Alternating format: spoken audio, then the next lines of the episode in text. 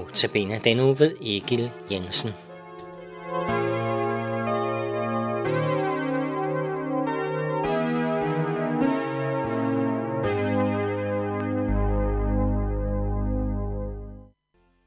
I dag vil jeg gerne begynde med et spørgsmål. Det lyder, hvor vil du tilbringe evigheden? Du siger måske, jamen, jeg tror ikke på nogen evighed. Og tilføjer, at når du dør, så er, er det bare slut. Så skal du brændes, og urnen sættes i jorden, og så er der ikke mere. Hertil er der at sige, der venter der en overraskelse. For Gud, himlen og jorden skaber, siger, at alle skal opstå. Nogle til fortabelse, andre til en evig tilværelse på den nye jord. Fortabelsen er ikke for de særligt slemme, særligt store syndere. Men fortabelsen er for dem, som ikke vil tro på Jesus her på jorden. Han kom jo til jorden for at frelse os mennesker fra fortabelsen. Men vil vi ikke tro på det, jamen så går vi fortabt til en evig, kær- til en evig tilværelse uden kærlighed, glæde og fred, uden Gud. Men den, som har overgivet sit liv til Gud, har løfte om evigt liv på den nye jord. Vi får ikke så meget at vide om den nye jord. Vi får lidt at vide.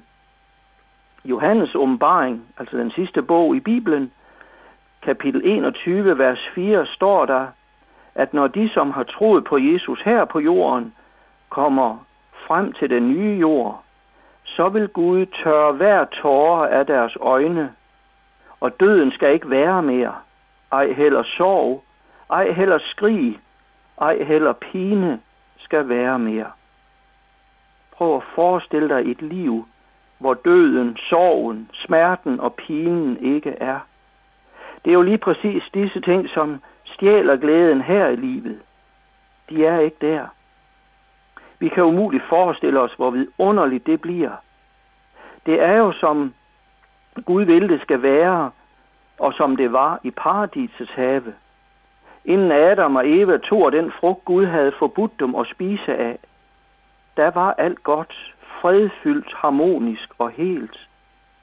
Der gik Gud sammen med Adam og Eva i den her vidunderlige have, hvor der ingen mislyde var. For døden og dens mørke spor af sorg og smerte var der ikke. Men med Adam og Evas ulydighed kom døden ind i verden. På den nye jord er ulydighed og død ikke til stede. Alle skavanker er væk. Den dårligt hørende her hører 100% der. Den blinde her ser 100% der. Den sukkersyge her bliver rask der. Der er ingen sygdom og svaghed der. Der er ingen onde ord eller handlinger. Der er ingen, der tænker på sig selv først. Alt er, som Gud vil, og gennemsyret af hans kærlighed.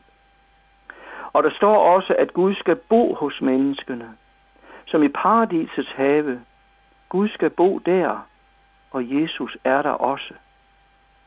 Naturen er altid frisk og grøn der, for når vi er på den nye jord, er vi hjemme, hvor rosen aldrig visner. For døden er der jo ikke. Om dyrene står der, at ulven skal bo sammen med lammet. Panteren ligger sammen med kidet. Kald og ungløve græsser sammen.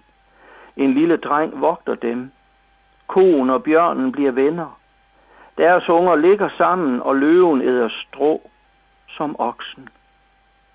Kan du fornemme harmonien? Ulven skal bo sammen med lammet. Her på jorden vil ulven øjeblikkeligt dræbe lammet. Løven æder græs sammen med koen. Jo, for den dræber ikke mere. Døden er der ikke. På den nye jord har Gud sat dig stævne. Ej, vores tanke kan ikke rumme storheden og herligheden i det, som er i vente. Men tror du på Jesus, så har du gode fremtidsudsigter. Der skal du, der skal du se Herren. der skal du få del i arven, som han har vundet til dig. Arv, det er ikke noget, vi køber, men det er noget, vi får, noget, vi fødes til. Sådan også her.